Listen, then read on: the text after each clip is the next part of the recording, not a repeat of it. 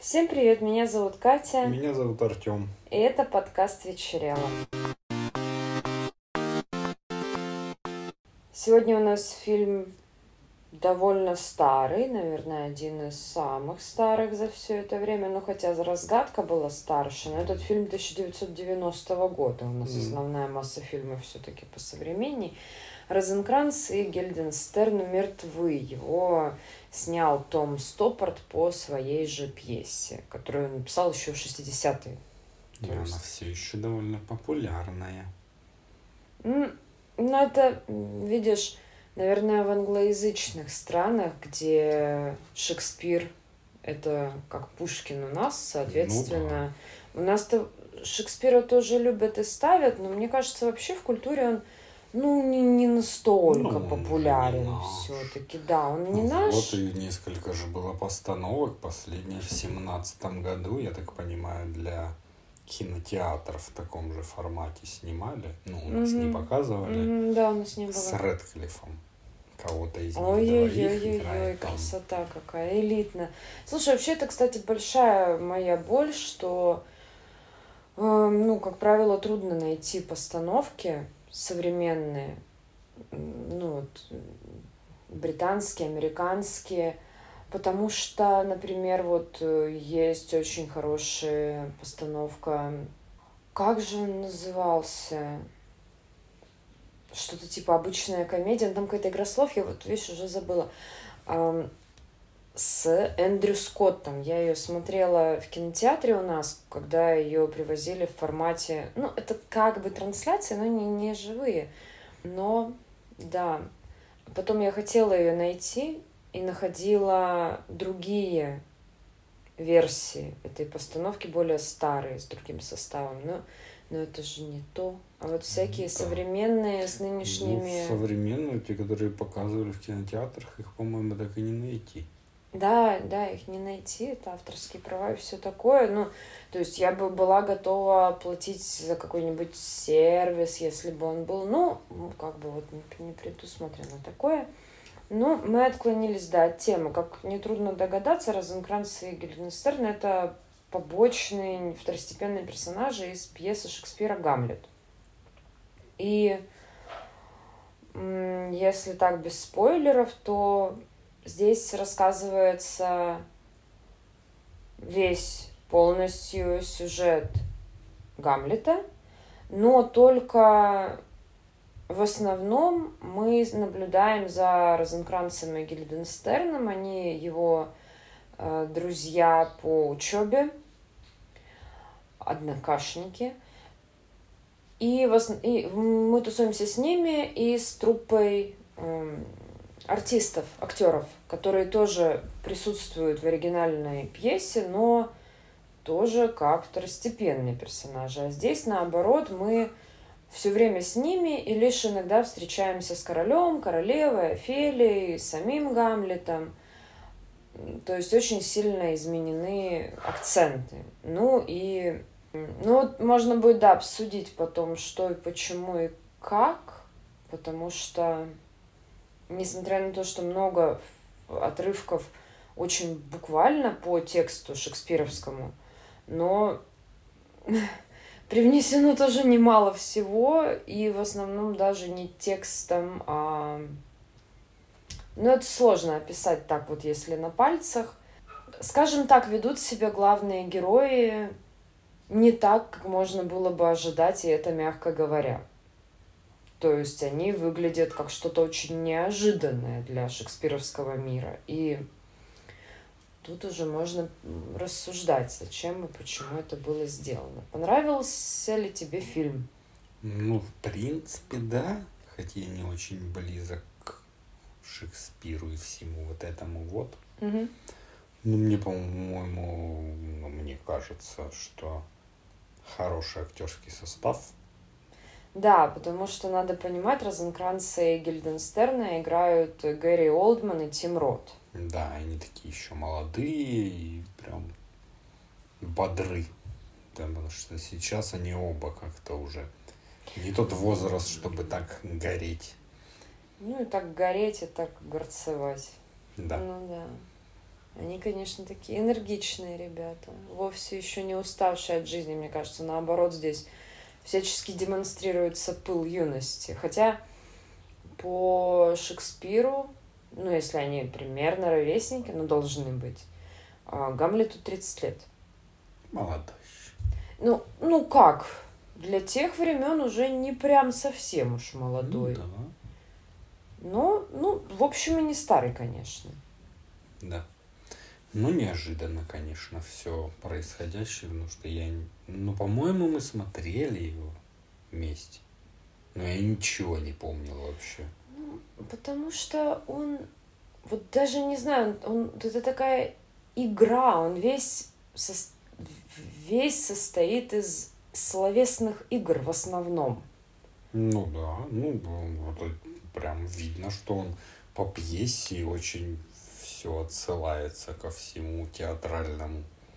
Ну, да, понятно, что сюжет мы не меняем, основные все конфликты сохраняются, но сами эти персонажи, конечно, ну, не знаю, мы сейчас попробуем как-то обсудить, хотя я даже не знаю, что конкретно, потому что там нет какой-то такой единой линии, что вот они преследуют какие-то цели, вот они что-то там мутят или делают. Потому что если смотреть на голые факты, все в итоге произошло приблизительно так же, как и в пьесе. Просто здесь Том Стоппорт как будто бы заполнил пустоты, и мы смотрим, чем занимались вот эти вот друзья ну, да, да. и артисты все то время, пока остальные персонажи, которые по пьесе должны подумал, быть, что в этом да, более главными, мы мы у Шекспира в основном слушаем их разговоры, там вникаем в их нюансы. Здесь как бы тоже, но в основном такими крупными мазками, мол, вы же так в курсе, что вам рассказывают. Ну да. Ну вот мне кажется, что, во-первых, игра слов, которая здесь была даже реализована как замена игре в теннис за неимением ракеток, они играли вопросами. Ну, то есть это ну, прям, да. да, вот, ну, с самого начала, чтобы вообще сомнений не оставалось, что это игра. То есть ее даже поместили в игровую ситуацию, в буквальном самом смысле. Но это же в том числе и шекспировский прикол. Он много играет словами наверняка отчасти в этом тоже есть какая-то причина его успеха именно у себя на родине. Не потому что это ну, ему отдают дань чисто из уважения за его вклад в культуру. Но он понятнее. Как бы наши переводчики не старались, как бы не снабжали все комментариями, но это не то уже. Ну да, конечно. Ну, то есть здесь игра слов доведена как бы до своего абсурда. Но, помимо прочего, мне кажется, что здесь именно вот персонажи, которым в оригинальной пьесе внимания уделяется мало, они больше такие, как функциональные такие персонажи ходули, которые обеспечивают необходимую движуху. Но их там мало. Вообще персонажей? Ну, во всех... в смысле, в пьесе времени этим персонажам. Розенкранц и Гильденстерн три фразы. Они а. вообще там, они приезжают, э, вот я не помню, ну, возможно, их также вызвал король, я вот, ну, конкретно это я так сейчас не вспомню. Они приезжают, э, им король э, говорит, чтобы они поприсматривали за Гамлетом, потому что вот он, типа, он же там имитировал безумие, им была дана задача выяснить, что у него на уме, потому что э, король узурпировал власть, убив отца Гамлета, и он вообще ничего хорошего от этого великовозрастного наследничка не ждет и, конечно, опасается за свое положение. И вот они вроде как должны за ним проследить, при этом у них там тут вот повторился этот их э, разговор про тщеславие вот это был диалог, ну, полилог из пьесы. Потом артисты по наущению Гамлета ставят пьесу, реконструирующую убийство предыдущего короля и пророчествуют насчет убийства Офелии. Здесь в пьесе, э, в смысле в фильме, А в фильме а, они тоже довели это максимально до того, что они полностью показывают все, что произойдет дальше. В пьесе все-таки не настолько. Но это, мне кажется, чисто уже для нас, чтобы мы закрыли этот вопрос ну, и да. дальше вернулись а, к нашим друзьям. И потом Розенкранц и Гильденстерн высылаются вместе с Гамлетом в Англию. Они везут письмо английскому королю, ну, чтобы убили Гамлета. Тоже это здесь, в принципе, повторяется, но гораздо больше по мелочи всего происходит. При этом, учитывая, что движущие события для сюжета, движущие, они все нам рассказываются так вот обрывками, что просто вот, вот, вот, все, все, типа, схематично. Поехали, пошли, сказали, до свидания. А все остальное время Розенкранц и Гильденстерн разгуливают и философствуют. Ну да, ну тут же как раз фишка в том, что нам показано то, как бы, что они делали якобы за кадром, но при этом не как люди бы, а как герои пьесы, как за кадром стоящие в компьютерной игре ну, персонажи, NPC, да? да, которые ждут, когда их очередь, они потом выходят, все делают. И поэтому же и куски тоже целые, когда вот реально они общаются. Нет, нет, я это поняла. У меня, у тебя возникло ощущение, что они а, общались и действовали так, как общались бы по правилам шекспировского мира. Ну да, да, именно вот четко там вообще, или просто театра какого-то. Или... Не, ну насчет театра ладно, ну, это, это, это пускай. Ну, у меня наоборот было ощущение, что они выглядят самыми какими-то понятными здесь людьми. Если все остальные продолжают несколько ходульно и натянуто двигаться по шекспировскому сюжету, а нужно понимать, что мы не наверняка знаем тексты Шекспира, потому что это в основном были такие эм, рабочие заметки или вот эти вот фолио, которые выпускались, они очень короткие, они рассчитаны для того, чтобы это игралось и, возможно, сопровождалось какими-то интермедиями, пантомимами, хотя, по-моему, их не очень любил. В общем, возможно, то, что вот записано, осталось зафиксированное при нем, после него, это такая рыба пьесы. А возможно, оно как-то заполнялось, но в тексте это не отображено. Поэтому вот у меня, когда я читала его пьесы, создавалось впечатление, но от, от разных по-разному. Но от Гамлета, ну, Гамлет вообще загадочное произведение. В общем, оставалось впечатление какой-то сильной неестественности. Ну, то есть понятно, что театр это довольно такой условный жанр, нередко, но только сейчас, возможно, его там пытались, там Бернард Шоу кто-то делать более таким, ну, реалистичным, да, с, с элементами преувеличения для объемности и яркости, но но это, ладно, я не специалист по театру, чтобы прям так утверждать. Возможно, это просто я спустя века вот так вот воспринимаю и все. Но у меня, наоборот, было впечатление, что персонажи Розенкранца, Гильденстерна и этот вот главный у актеров общались так, как если бы они более человеческим взглядом смотрели на все происходящее вокруг. Просто, ну, такие, ну, мы люди маленькие, ну что, они пойдут воспитывать короля, королеву или принца? Ну, может быть, но сюда же, наверное, можно примешать эти все Э, вопросики и фишечки, не знаю, наверное, и пьесы тоже, и фильмы про всякие вещи из будущего, там то самолетик он сложил, который будет потом через века, то вот эта вот штука, а, качающаяся. Типа там было еще несколько, я вот не, не, не все запомнил разные штуки, которые как бы их еще не существовало тогда. Ну и у них такие еще. рассуждения про место в мире, про смысл жизни, прям такие очень философские экзистенциальные вопросы. Не, не то, что их не могло существовать в то время. Философия ну, существовала задолго до. Но это как-то Говорят, вот оно... не тем были люди заняты. В основном. Не, ну, предположим, они-то что, они гостят у короля, что не побазарить ну, вот как-то оно выбивается сильно. И понятно, что там, да, есть место каким-то вот шуточкам, как с самолетиком или с чем-то. пускай, да. То есть действительно они как будто приезжают в королевство датское, в котором прогнило что-то, смотрят на все это такие, ой, все, пойдем играть нахрен это все, я не собираюсь это комментировать. Вообще это не наше дело. Ну, там позвали, позвали, погостим. Они же, собственно, это и говорят, что ой, ой-ой-ой, что-то у них тут ну, странно. Да. Пойдем лучше играться.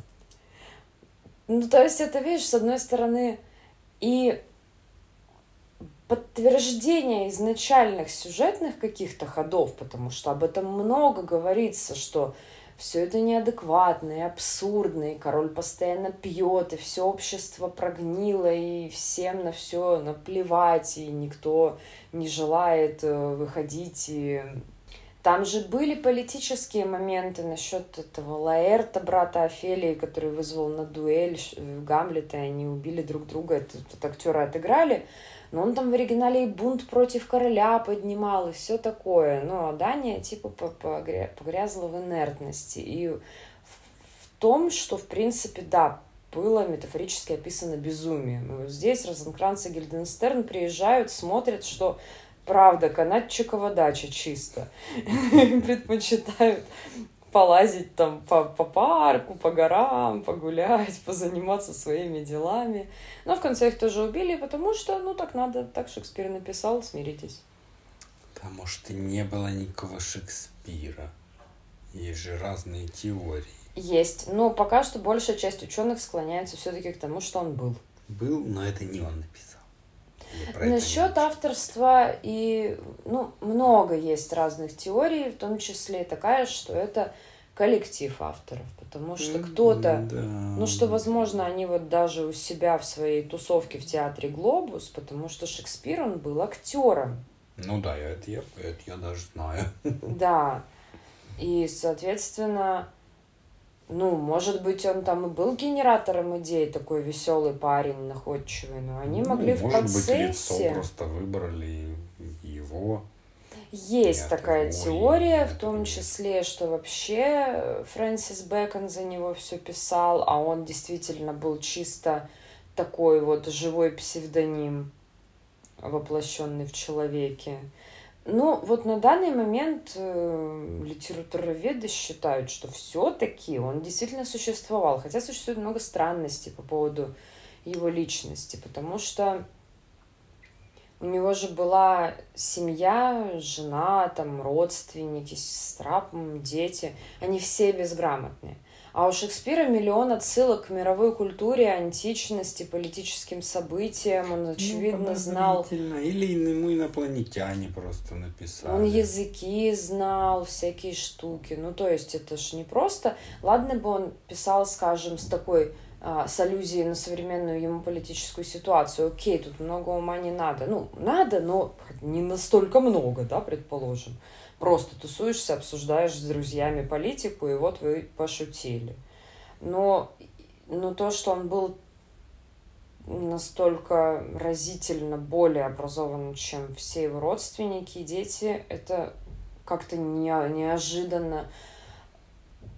И исследователи уже потом в 18-19 веке разбирали архивы тех времен, ну, нужно понимать, что не так много сохранилось, да, и пожары конечно, же были, и все, да, и, да. ну, многое не ставили себе задачи сохранить-то, в общем-то, если ну, честно. Да. находили его подписанные им бумаги, он подписывался просто вот как курица лапой, чуть вот полшага и вообще крестиком будет подписываться, что тоже, ну, странно, да. Ну, пока этому не, нет объяснений, но исследователи, в том числе специалисты по изучению текста, все-таки склоняются к тому, что это был один автор, но он писал в разные годы, в разные стилистики, смиритесь, но это один автор. Ну, короче, Опять же, это если ты веришь этой экспертизе, потому что да, точность понятно. ее тоже весьма Ну, это что же могли в какой-нибудь момент, через 200 лет после смерти Шекспира, все переписать в каком-то одном стиле, и все, и как ты потом концы найдешь. Да, конечно, Поэтому, конечно. ну, про это время ждать ждем технологий путешествия во времени. А, вот чего ждем. Ну, ну да, и чтобы посмотреть, как там было у Шекспира. А я сегодня решил поговорить про Луну. О том, а. что она не настоящая? Ну, вообще хотелось, в принципе, понять, что там с ней, откуда она взялась, все это, потому что я, например, был удивлен, когда изучил нынешние материалы. А, я не знала. Ну, вот. в смысле, возможно, я когда-то слышала, но сейчас у меня нет никаких версий ну, о Луне. Потому что, ну, как бы с детства у меня в голове сидел момент, я расскажу чуть позже. Но оказалось, что не так. И оказалось, вот только в 22 году еще больше подтвердили какие-то новые теории. Ну, не томи давай. Итак, Луна, как мы знаем, она ближайший спутник. Ну, единственный, единственный спутник Земли. Земли. Она в 384 тысячах километров от нас. Угу. Имеют радиус 1700 километров. То есть, как от Краснодара до Москвы. Угу. И ты объезжаешь всю Луну. И вот дальше начинается уже все странное. Потому что я был всегда уверен, что это просто кусок камня. Ну вот как, не знаю. У меня представлялось это все. Может, я видел картинки в детстве, может, еще что-то как бы. Летел какой-то типа астероида или что-то такое, стукнулся об землю, как бы и земля выдержала, и он далеко не, не улетел. Он чуть-чуть отлетел и как бы завис. Вот это у нас Луна. Оказывается, совсем не так. Четыре с половиной миллиарда лет назад, когда Земля была жидкой, магма была, океаны, магмы, вообще без чего-то еще, угу. летело небесное тело размером чуть ли не с Марс, как предполагают. И она со всей дури ударила об жидкую землю и улетела дальше. А от земли как бы вот это все всколыхнулось, плескнулось, капли вокруг полетели, и часть капель вернулась обратно, а кусочек остался рядышком. И это получилась Луна. То есть это кусок земли. Это кусок земли. А потом. как они это выяснили? У меня вот вот, вот. как? С самого начала когда начали привозить грунт с Луны, тоже отправляли ракеты, модули, Не, ну то, что людей. Можно там, это потому что знаю, еще да. до людей, там, верить, не верить про людей можно. Роботов туда отправляли, да, да, которые конечно, нагружали да. земельку и пересылали сюда. Начали выяснять и выяснили, что состав, особенно чуть поглубже, полностью земной. Начали думать, а что, а как? Ну, собственно, тогда и начали предполагать сразу, это один из самых популярных вариантов, что вот столкнулся, что-то столкнулось с землей, и кусочек откололся. Угу. Как бы это было очень, ну, такая мощная теория. Кусочек откололся, все дела, но если кусочек откололся, и два объекта твердых стукнулись друг от друга, где на Луне куски второй планеты – ну, она же не могла такая, стукнулась и типа такая невредимая дальше полетела. Должны же как-то они там объединиться, чуть-чуть перемешаться. И вот только в 22 году японцы сделали макет, э, ну, как это называется, модель, сгенерировали на компьютере ситуацию. Угу. И, в принципе, если задать все параметры, туда есть классные видосики вот этих штуки, ага. как это происходило. Это прикольно. Да. Если вот предположить, что Земля жидкая, то тогда логично, что как бы есть фрагменты другой планеты, но их очень мало. А если как бы она жидкая, то получается все дело в всплеске просто. И Ну, по сути, это сейчас самая рабочая теория, потому что она, в принципе, стирает все вот эти вот вопросы, а где куски другой планеты, а что там, что как, что и почему вообще, как бы она дальше улетела, если стукнулась. Жидкая земля была, она же очень большая, была жидкая. И вот, как бы, что, оказывается, тоже не было секретом, Луна имеет внутри твердое ядро, внутри нее магма жидкая, потом начинаются вот эти слои, кора. Магма в Луне. Да, у нее жидкая, жидкая сердцевина. Офигеть, я думала, это цельный камень, да. Я тоже всегда думал, что это просто камень. в этом. А по сути она как, ну, она просто как планетка маленькая. У нее есть атмосфера естественно, без чего-то еще, там какие-то газы. У нее есть атмосфера. Маленькая атмосферка, по сути, у любого объекта есть какая-никакая атмосфера. Но Луна довольно большая, по сути, для какого-то объекта. Она на пятом месте среди спутников вообще в нашей Солнечной системе. У нее есть кора, у нее есть эти все штуки, там слои пыли космической и атмосфера газовая немного сила притяжения у нее есть, и все, все у нее есть, как у планеты.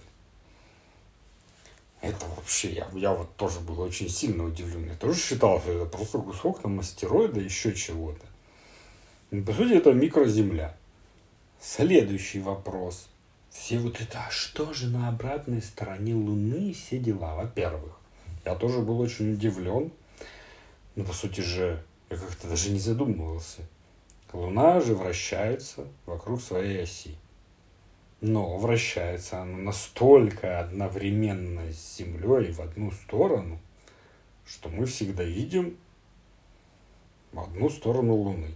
Ну да, поэтому и называют обратная сторона. Не, Луны. я понимаю, но я просто не ну как бы а, одна сторона Луны. А почему? Ну, просто, то есть максимально синхронно она делает один оборот вокруг своей оси, и это время равно одному облету вокруг Земли. Это странно. Ну и там потому что Гитлер. Вот сейчас дойдем до этого вопроса. Что же там на обратной стороне Луны, там космические базы, там вот ну, все да. Гитлер, там все дела. Еще в 1959 году космический спутник облетел Луну и все там сфоткал. Есть сейчас уже настолько как четкие конкретные фотографии из всего этого. Потому что она же не темная. Я, во-первых, тоже что-то думал, почему она должна быть темная? Она же крутится, и она тоже подставляет свой бачок солнцу, когда крутится. И она освещена половину времени, а половину времени другая половина освещена. В 59 году полетел туда спутник, заснял первые фотографии, советский спутник. А в 60-м году уже в журнале были фотографии обратной стороны Луны, какие хочешь. Смотри, какие там кратеры, какой там что. Гитлер, там еще что-то. Ну, наверное, это как раз до 60-го года какие-то мысли там кого-то могли быть, что вот. Это же было еще свежо все. Я до сих пор это слышу. Как бы. Вот фотки есть. Фотки. Ну, ладно, мы можем взять то, что вообще не существует космоса. Это все заговор тогда, конечно, все теории рушатся вообще. Но смотри сколько хочешь. А потом началось исследование Луны. Собственно, вот это началось с облетов в 60-е годы. В 59 году была посадка первого лунного модуля советского, Луна-2, который назывался Луна-1, разбился. Угу. Он там нагреб грунта, что-то там все дела, вот это вот все происходило. Много лунных модулей у Советского Союза. Было 24 всего советских. Американских была куча, куча этих Аполлонов, со всего есть фотки, все дела. В 69 году, собственно, через 9 лет после посадки первого робота на Луну, ну, ракеты, без человека приземляется туда человек. Но это ладно, это отдельная тема, надо взять и изучить, конечно, все эти доказательства того, что они ну, Да, были, я тоже в свою тему, были. когда начала закапываться, это... Да, ладно, предполагаем, что они были на Луне, не углубляемся в эту тему. Вот, 69 -го года они там лазили, шесть раз они летали на Луну, прилунялись. 12 человек там ходило, ездило на машинках, всякое там занимались, все дела, грузили тоже грунт, все mm. дела. В 76 году возвращается модуль Луна-24 с образцами всеми советскими и все. С тех пор мы ни разу ничего никогда на Луне не отправлялись. С тех пор. 76 -го года. И, по-моему, в 79-м или, ну, где-то в 78-м последняя космическая Одиссея людей туда американских летает, как раз шестая. Они возвращаются и тоже как бы все, мы налетались, а мы наисследовались, накопались почему-то резко, практически там в какие-то... Ну, мы же, да, мы как-то обсуждали, что все это как-то да. Странновато. Потом уже, когда начали там японцы, китайцы что-то уже свое делать, в 90-е, 98-й год, они уже там начали тоже свои какие-то штуки запускать вокруг. Но как бы прям вот какой-то цели высадиться туда или что-то еще сделать нету. Но 23 год. 13 июля у нас стартует Луна-25 автоматический автоматический шаттл или что-то такое, но без ну, людей. В смысле беспилотник? Да, беспилотник, который полетит, приземлится, все посмотрит, пофоткает и прилетит обратно. Ну ладно. В 2024 году, если все испытания большой ракеты удастся, все дела, американцы запускают туда четырех людей на новых ракетах угу. вместе с маскам, там вот этими всеми делами. Да, с удовольствием понаблюдаю. Вот, да, очень приятно, что в наше время как раз да. можно вот этим всем заняться. новостей, всем здоровья. Ну, вот этот вот пробел, почему-то вот все резко закончилось, хотя, ну, как бы, 76-й, 80-й год, ну, вроде бы еще не было уже там перестройки и войны какой-то особенной, или я, может, путаю что-то куда, почему, типа, перестали летать. Ну, может, технологии, опять уперлись в технологии, уже нечего там было делать. Ну, летал там 24 раза уже слетали, пособирали камушки и вернулись. Сейчас, возможно, уже установить там вот эти вот домики ну, надутые. Уже, там. да, с какими-то свежими да. планами все дела. У нас тоже есть какая-то план миссии, ну, абсолютно не определен, потому что у нас ни ракеты не готовы, ничего. Илон Маск тут уже лучше готов. Он проводит и проводит ну, эти свои ничего, пуски. Ничего, я не гордая про Илона Маска тоже почитаю. Да, интересно. как будет особенно интересно, потому что технологии видеосъемки, фото и всего, они уже на таком высоком уровне, mm это же будет вообще шикарно. Это не вот эти вот размытые непонятные mm кадры, как там что. И сразу можно будет понять, по сути, были ли они до этого на Луне или нет. Потому что ну, явно будет ну, видна разница. Ты думаешь, там же все, скорее всего, будет, если что, чтобы не полиция сделала? Не знаю. А каким образом? Если, ну, как бы, они прилетят и скажут, ну, у нас флешка потерялась, мы не можем вам видео показать. Или, ну, как-нибудь на обоснование там запишут оттуда. Вот просто дурачки там снимали вот как-то так по-дебильному, что не, не знаю, мне кажется, так. такое время, что могут с легкостью сказать, да, мы для победы над Советским Союзом, ну, как было в Интерстелларе. Да, я поняла, да. Ну, вот это вот все заявить. В принципе, не важно.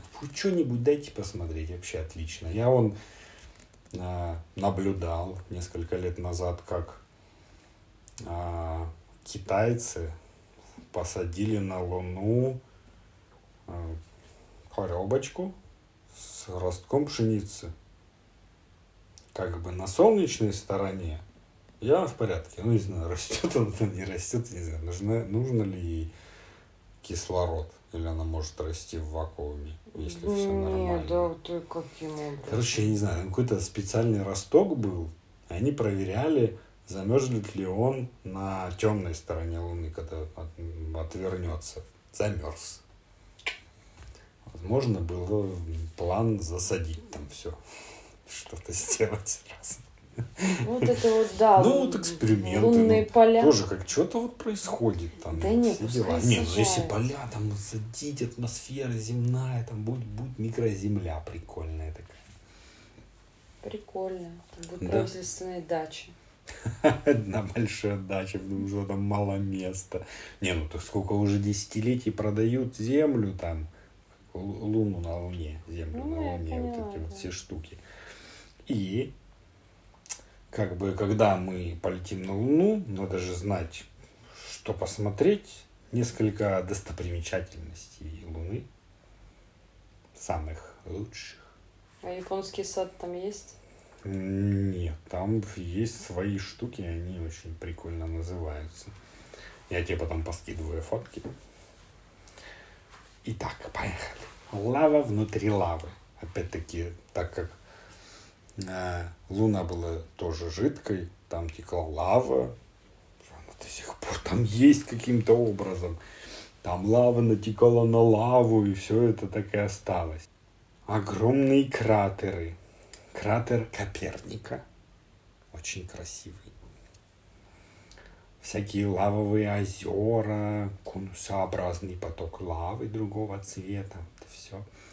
Динамический ландшафт это называется. А да. почему он динамический? Ну, возможно, он динамический. Меняется? Не знаю. Гора Хедли. 4 километра в высоту. Вот тут она, вот там. Угу. Это по сути, ну, маршрут. ну, то есть, по сути, она не, не было на ней какой-то сейсмической активности, там не сформировалось гор как таковых прям сильно. Все, что на ней есть, это в основном выдолбленные много миллионов лет назад дыры от того, что падали там метеориты, ну, с чем-то там да, сталкивались сюда. Ну вот гора есть 4 километра. Ну, высоко. Вот, и мне нравится еще кратер Шрёдингера. Очень красивый тоже. Потому что на самом деле это выпуклость. Я не знаю. Почему Шрёдингера? Что за Ну, назвали. Название? Они практически все назвато на, назван. Назвато. Практически все названо в честь кого-то. По фамилиям. Ну, есть понятно, Аполлон, понятно. есть всякие дела. Есть воронка ад. Хм. От нас все-таки что-то скрывают, да? Да, возможно. Но просто там как бы некоторые штуки смотришь, они правда не выглядят как бы какими-то натуральными. Опять эти там то ровные линии, там то что-то еще. Ну, это еще специфика освещения же. И специфики освещения, особенно на обратной стороне Луны, есть какие-то штуки, которые как раз они там, там имеют какое-то особенное название, когда сейсмически сильно и резко менялся ландшафт, то есть там просто по ровной линии а, плиты сдвинуты плиты, да. То есть в Турции у нас сейчас тоже есть. Ну да, типа того. 7-9-метровый булыжник, который катался. А есть же такая тема с перемещением камней в пустынях, на земле даже. Есть же даже фотки, вот это какое-то знаменитое озеро, по-моему, или озеро, или пустыня, где просто вот такие следы от камней, и камни куда-то пошли. Я найду, покажу тебе эту фотку. Не видела? Нет, а почему, из-за чего? Ну вот почему-то. И вот такие штуки. Вот ты смотришь, как будто дорога там еще. Ну вот, вот такие сейсмические штуки. Надо про эти камни тоже выяснить. Да, про камни надо разобраться. И все-таки, да, когда-то была сейсмическая активность, как бы есть прям вот кратер и все такое. И почему-то это все в основном на обратной стороне Луны. То, что вот там видели, там вот первым начал изучать Луну Коперник, который телескоп изобрел. Вот там разглядывал уже эти горы там и все это. Но ему было недоступно то, что видим мы. Угу. Вот, поэтому скоро будут интересные новости про Луну. Можно будет изучить, посмотреть обсудить. Ну и я когда-нибудь доберусь, ну или ты, если захочешь, разобраться в этих американских лунных экспедициях. Ой, это ты занимайся. Хорошо. А меня тут, я пытаюсь вообще хоть немножко понять физику. У меня задача помасштабнее. Так уж совпало, что, не сговариваясь, у меня про солнце. А, связано это было с тем, что на прошлой неделе были вот эти вот сильные магнитные бури, и ученые тогда всех шокировали тем, что на Солнце возникла огромная дыра да. в 20 размеров Земли. Ну, ну и, соответственно, и оттуда сильно поток магнитных волн двинулся на Землю. А почему двинулся на Землю? Потому что всякие такие вот дыры на Солнце возникают регулярно ввиду специфики устроения, но, как правило, ближе к полюсам. А тут вот внезапно в районе экватора, и поэтому жмыхнуло на нас. Но я вот на тот момент поняла, что я не очень-то шарю в том, как работает Солнце, из чего оно состоит. Ну, вернее, чтобы понять, как оно работает – как раз-таки надо знать физику немножечко хотя бы получше, чем ну, я. Тогда я не знаю тоже физику. Ну, я имею в виду, в принципе, начиная от большого взрыва, вот это вот все, как все образовывались, вообще как работают звезды, какой ну, жизненный да. цикл. Потому что если начинать в этом копаться, конечно, это надо посвятить этому много времени. Я заранее, да, прошу прощения за свою недалекость, будем попроще, в общем, рассуждать. Солнце – это газовый шар. Что удивительно, у него идеальная форма шара.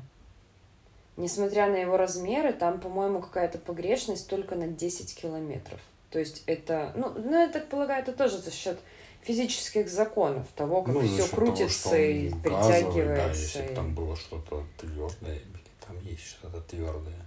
Нет, твердого там нет. Ну, это, это тоже, сука, физика, потому что смысл в том, что вот у него внутри этого шара есть ядро. У этого ядра, ну я сейчас вообще пройдусь по слоям, у него плотность как в несколько раз плотнее золота, но это газ но он такой плотный. Очень плотный. Типа газ. очень сжатый. Ну, это, ну, то есть вот я только так могу это объяснить. Не, ну это понятно. Умные да. физики тебе, я думаю, распедалят ну, получше. Ясно. Они про воду много чего, наверное, расскажут. Солнце, если по размеру в 109 раз больше Земли, ну, диаметра просто, да, в, в поперечнике, и на Солнце приходится 99,87% всей массы Солнечной системы. Не, ну это я вообще не, не представляю. иногда задумываюсь об этом. Ну да, это, это у меня тоже, да, за гранью. По размерам даже невозможно представить, как это, насколько оно большое по сравнению с Землей даже. Ну, нет, это можно, но есть же вот эти вот картинки, где они Нет, пропорционально. Ну, вот, вот, а ну вот. ты землю, я думаю, не можешь представить себе в голове целиком. Какая ну, разница? Чуть-чуть могу. Ну, типа. А солнце не могу. Поняла вас. На чем работает Солнце? Оно работает на термоядерном, э, ну, на термоядерных реакциях. На 90 нет, уже, наверное, меньше. Сейчас надо найти. Где-то у меня были цифры. Я обязательно найду. Да, основной, основной элемент Солнца это водород 73,5%. Mm-hmm. И гелий 24,9%. Остальные элементы там вот, собственно, что остается. И эта пропорция постоянно меняется.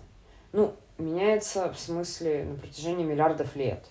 Не, не прям вот сию секунду. Но она как-то постоянно... Изначально было много водорода, ага. он в процессе термоядерных реакций перерождается в гелий, который э, гораздо тяжелее, но занимает гораздо меньше места. Сами молекулы, ну, они гораздо... И, соответственно, меняется. Солнце будет тяжелеть разогреваться, но при этом расширяться. То есть там целый комплекс проблем, да, но это угу. в дальнейшем это в смысле сильно. Не скоро можешь даже не ну, пытаться ладно. представлять, да, когда. Ну, но это же как бы вот математическая модель того, что будет дальше. Если говорить о массе, ну, если про размеры еще хотя бы где-то, Солнце весит примерно как 333 тысячи планет Земля. Ну, то есть, знаешь, бла-бла-бла-бла. Какие-то большие цифры. Температура в центре звезды 15,700 тысяч миллионов градусов Цельсия, а на поверхности 6 тысяч. Ну, то есть это очень большая разница даже ну, при да. таком размере. Внутри располагается ядро. Оно не очень большое. У него радиус где-то 150 тысяч километров, то есть диаметр 300 тысяч километров. Это, ну, как две луны. Ну, да. Ну, чуть меньше. Но это не очень ну, много. Да. Но оно очень плотное. Здесь очень высокая температура, да. Плотность составляет 150 граммов на кубический сантиметр, то есть это в 7,5 раз выше плотности золота. Благодаря такой плотности протекают термоядерные реакции. Угу. Именно там формируется вся энергия, которая а, излучает Солнце. Да. О. Все идет именно оттуда, а остальные слои делают всякие другие нужные штуки. Но вообще, да, все только из ядра. Круто. Самый большой толстый слой, который следует за ядром, это зона лучистого переноса. Сильно снижается плотность в 20 раз. Но плотность все равно остается очень высокой. Поэтому атомы, фотоны, вернее, туда попадают фотоны, которые в дальнейшем мы видим. Угу. Они пытаются прорваться сквозь эту зону. Вырваться тут. Ну, про пролезть, да. Ага. Они вот как бы движутся наружу. Но из-за того, что зона лучистого переноса очень плотная, единственный способ – это стукаться друг об друга. Фотоны поглощают и заново выделяют атомы водорода цепочкой. И вот через эти все тысячи километров по цепочке от атома к атому движется фотон. И тот, который возник в ядре, фотон, он пробивается через эту зону где-то через 170 тысяч лет в среднем часть света, который мы видим, возник миллиарды лет назад. Ну, может, не Но миллиарды, когда то, возник. То, что солнце светит. То, что видим мы. Так, может, его нет уже, может, тоже как бы... Мы видим глазами, мы можем видеть его фотосферу. Угу. Это уже часть его атмосферы. Так. И вот от нее до нас 8 минут.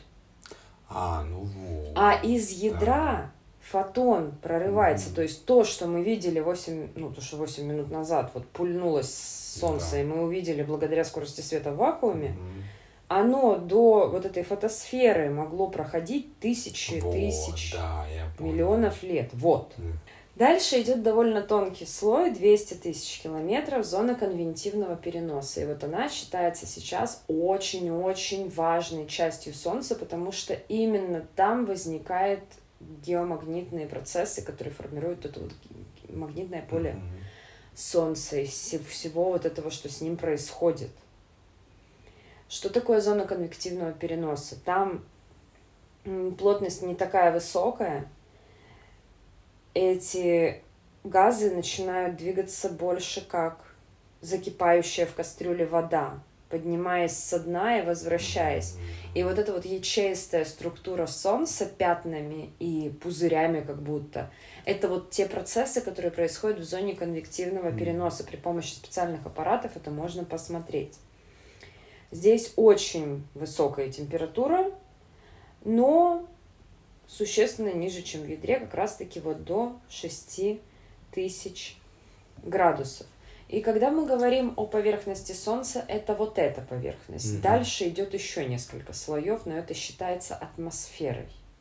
Ну, ясно, да. Она уже не такая плотная, дальше идет. Фотосфера, именно она, да, излучает тут свет, она так и называется, поэтому это вот у нее неравномерная толщина от 100 до 400 километров. Ну, то есть это вот прям слойчик, тоненький слойчик. На внешней границе температура падает до 4700. Уже очень нормально. Ну да, можно. Главное, санскрин не забыть. Да.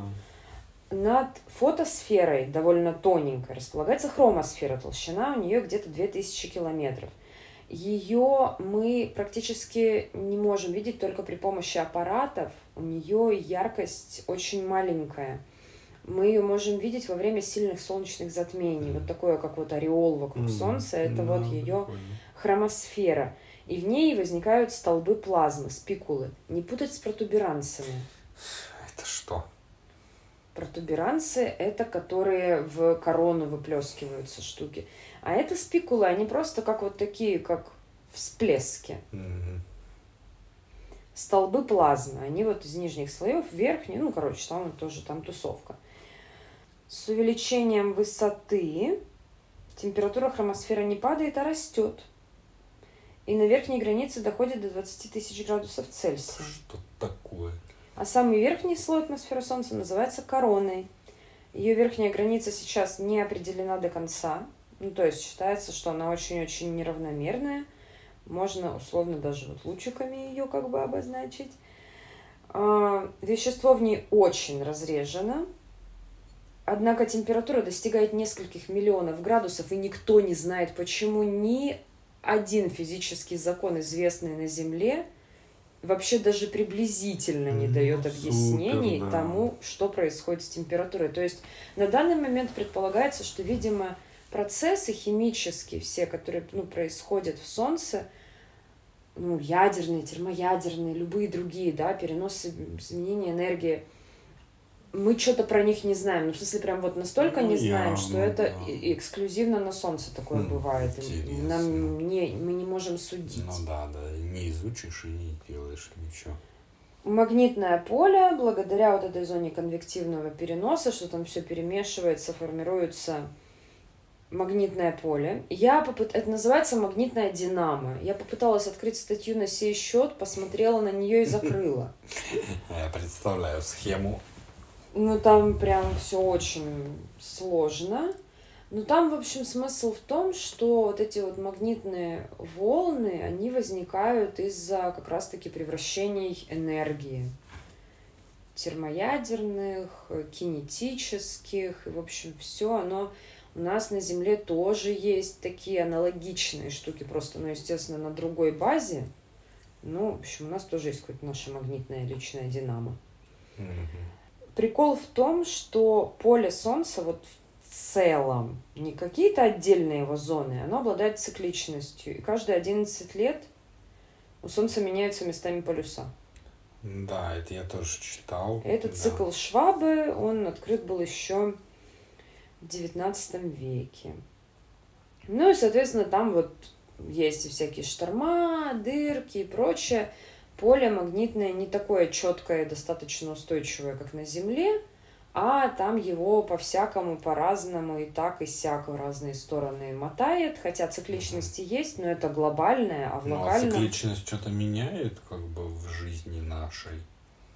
Да вот нет, по вот. идее. То есть оно там само себе крутится. Да, да, да, бы... просто вот что у него такие циклические процессы.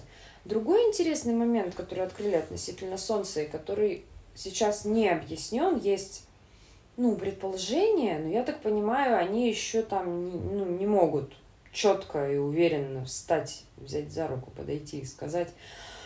А, у Солнца поверхность вибрирует с частотой каждые пять минут. То есть оно все как бы покрывается мелкими пиками. Раз в пять минут? Да, оно пульсирует. И есть предположение, что вот из-за вот этих конвективных процессов там внутри, в одном из слоев, ну, предположительно в этом, но может и в другом, в смысле в зоне конвективного вот этого переноса, возможно, там рождается звук. И изнутри солнца оно как сабвуфер, вот поверхность, представляешь, вот сетки. А есть модели звуков Солнца, а, ну, это типа... посчитанные. Ну, а, ты не можешь. Еще а микрофон нельзя было. Ну, сейчас они работают над этим. Сейчас э, к Солнцу подлетал, по идее, уже за... Ну, я не уверена, уже скоро, мне кажется, кончится. Я послушала рассказ об этом на момент 21 года.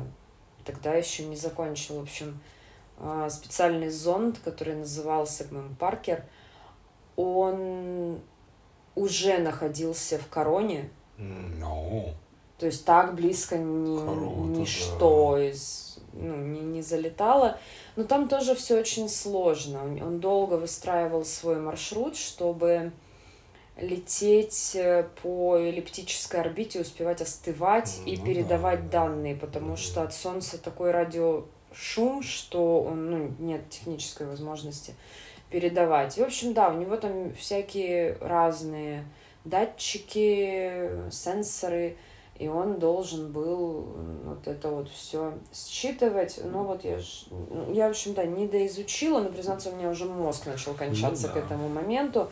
Можно будет уточнить, он вообще жив или уже, может, к этому году он сгинул в Солнце. Но у него так и ожидалось, что он будет лететь по медленно-медленно сужающейся орбите столько, сколько сможет. Mm-hmm а потом плюхнется и сгорит, но будет передавать по возможности на Землю данные про вот эту вот пульсацию Солнца я нашла шизофренический сайт, который утверждает, что Солнце дышит и живет, и это биение его сердца, и вообще это живое существо, которое посылает нам не только тепло, но и психическую энергию своей любви. Понятно.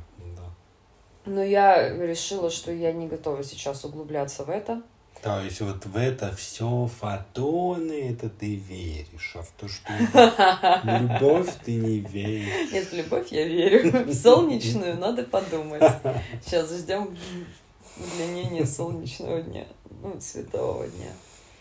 Ну и там, да, есть всякие схемы про жизненный цикл Солнца, но это все настолько в отдаленном будущем, что похрену, если честно. Ну сколько еще? Миллионы лет-то проживет еще? Ну, сейчас возраст Солнца Оценивается учеными в 4,5 миллиарда лет. Каждый... Это, ж, это ж тогда, когда и Луна появилась. Ну, чем я тебе могу помочь? Не вот у меня так написано. В ходе термоядерных реакций масса Солнца уменьшается. Каждую секунду 4 миллиона тонн солнечного вещества преобразуется в энергию. Каждые 1,1 миллиард лет яркость Солнца увеличивается на 10%. Ну ладно. Не Через три с половиной миллиарда лет яркость светила вырастет на 40%. И условия на Земле станут такими же, как и на Венере. Из-за выгорания водорода ядро будет все больше состоять из гелия и уменьшаться в размерах, а вся звезда увеличиваться. Через 6,4 миллиарда лет водород в ядре полностью закончится. Радиус звезды будет э, больше, чем в полтора раза больше, чем сейчас – а в течение 700 миллионов лет а, звезда расширится до 2,3 современных радиусов. Термоядерные реакции водорода запустятся не в ядре уже, а в оболочке. Она резко расширится. Еще больше. Понятно. И ее нынешние наружные слои достанут до Земли. Но она к этому моменту потеряет до трети своей массы, и наша планета отодвинется потому что она не будет так притягивать, то есть орбита будет смещаться. Ну, да, да. Но, скорее всего, все равно она уже будет настолько горячая, что даже это ну, не поможет. Но как бы после роста температуры в ядре до 100, до 100 миллионов градусов начнется активная реакция горения гелия, гелиевая вспышка. И радиус светила станет как 10 современных радиусов. Ну, это там уже 20 mm. миллионов лет. Ну, это вот же, это. опять-таки, из-за того, что мы много чего не знаем. Может, это математические модели. Мы ну, не знаем, да. что за это время произойдет еще где-нибудь вообще. Это просто если мы да. берем современный уровень знания. Учитывая, что мы, очевидно, многого не знаем про то, как работает Солнце и его процессы. Как Все можно... Да, как можно утверждать, если мы не знаем почему у него такая температура даже вот в атмосфере, как мы можем предполагать, как там что будет расширяться. Ну, вот даже если банально так. Но пока что, да, мы пытаемся что-то, вот, может, зонды еще какие-то, потом, может, еще более современные. Космонавтов туда. Да и правильно пусть валят нахрен. Вот, может быть, получится подсобрать какую-то информацию, которая чуть-чуть что-то хотя бы скорректирует. Ну, ну, надежда, в принципе, на развитие как раз на такие штуки. на развитие технологий, науки, когда они там полетают, полетают, соберут что-нибудь такие, такие, о, сейчас мы сделаем какой-то двигательное на такой штуке. Ну, например, например, да, ну же с миру по нитке всякие да. побочные исследования часто что-то дают. Ну, все так медленно, можно быстрее как-то изучать. Да, я не собираюсь жить 10 миллионов ну, лет. Я, я, я не хочу. Да, посмотреть хочется. Да. Но не умирать в гелиевой вспышке, пожалуйста.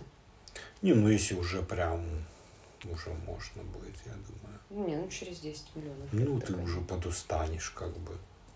Да я уже. Ладно, в общем, получилось так. Мне много про что вот из этого интересно, но маленький мозг поглощает информацию с большим трудом. Надо потихонечку, вот по крупицам, планирую дальше тоже еще что-нибудь поковырять. Тогда обязательно расскажем. Я всегда думал, что Луна это камень просто. Всегда думал, что Солнце это что-то вроде планеты с магмой, плещущиеся и все такое, а там газы, там вот это все, все понятно. Выдумали солнце и все дела. Земля плоская, нет никакого солнца, космоса вообще все. Так проще. Не, да, так проще. Да, да. С этим я абсолютно согласна. А тут понакрутили своей теоретической физики, а мне вот это сиди читай. Да. Ладно, на этой радостной ноте с вами попрощаемся. Это были Катя и Артем. Всем пока. Пока.